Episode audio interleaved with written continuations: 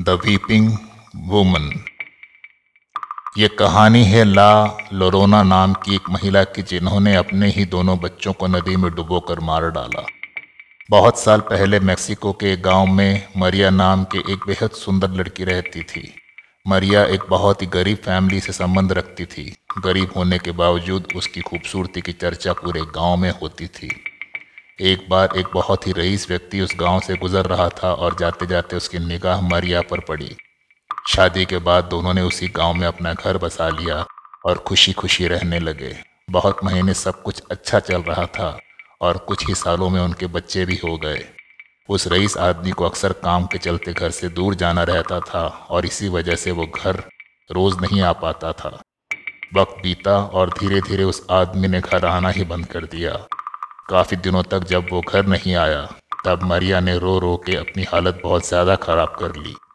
ऐसा लगता था कि उसके चेहरे पर वो आंसुओं के निशान गड़ गए हों और उसकी सारी खूबसूरती ढल गई हो।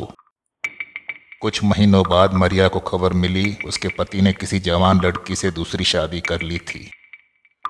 मारिया ये सदमा सह न सकी और गुस्से में आकर उसने अपने दोनों बच्चों को नदी में डुबो दिया। और बेहोश होकर वहीं पड़ी रही।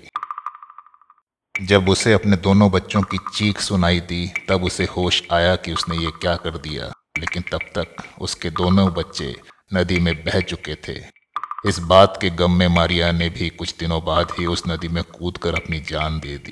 कहते हैं कि जब वो स्वर्ग के दरवाजे पर पहुँची तो उसे अंदर नहीं घुसने दिया और उसे कहा गया कि जब तक वो अपने बच्चों को ढूंढ नहीं लेती तब तक उसे मुक्ति नहीं मिलेगी। तब से मरिया मरे हुए और ज़िंदा लोगों की दुनिया के बीच में फंसकर अपने दोनों बच्चों की तलाश में यहाँ से वहाँ भटकती रहती है और उनके लिए रोती रहती है। ऐसी बहुत सारी कहानियों की माने, जहाँ कहीं भी समुद्र होता है, वहाँ देर रात मरिया के रोने की ज़ोर ज़ोर से आवाज़ें आती है और इसलिए लोग उसे ला लोरोना या वीपिंग वुमेन बुलाते हैं। लोग कहते हैं कि रात में समुद्र के पास नहीं जाना चाहिए क्योंकि अगर कोई ला रोना को देख ले या उसे रोते हुए सुन ले तो उसका बुरा वक्त शुरू हो जाता है। इतना ही नहीं, उस इंसान की डरावनी मौत भी हो सकती है। और तो और, अगर कोई बच्चा भूल के उसका रोना सुन ले तो वो उसे अपना बच्चा समझ के अपने साथ ले जाती है। पहले उससे माफ़ी मांगती है, लेकिन जब उसे पता चलता है कि वो उसका बच्चा नहीं है तो उसे समुद्र में डुबो कर मार देती है। एक ऐसा ही किस्सा मैक्सिको में रह रहे पेड्रो नामक के लड़के के साथ हुआ। एक बार वो और उसका छोटा भाई देर रात तक फुटबॉल खेल रहे थे। पेड्रो ने देखा कि उस नदी से सफ़ेद गाउन में एक औरत निकल कर आ रही है और देखते ही देखते उसके भाई के पीछे आकर खड़ी हो गई। उस औरत ने पेड्रो के भाई को अपनी गोद में उठाया और उसे लेकर पानी के अंदर चली गई। पेड्रो ने घबरा कर अपने भाई का नाम चिल्लाया, लेकिन वहाँ कोई नहीं आया। तभी अचानक वो औरत पेड्रो के सामने आई और उसे पानी की तरफ़ तेज़ी से खींचने लगी। पेड्रो घसीटता हुआ नदी के पास जा रहा था, लेकिन किसी तरह उसने उस औरत को ज़ोर से झटका और पत्थर उठाकर मारा और वहाँ से भाग निकला।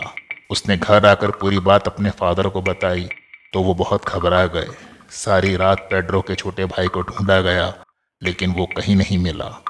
लोग कहने लगे कि लाल अरोना उसे ले गई। कई साल बीते, लेकिन भाई कभी वापस नहीं लौटा।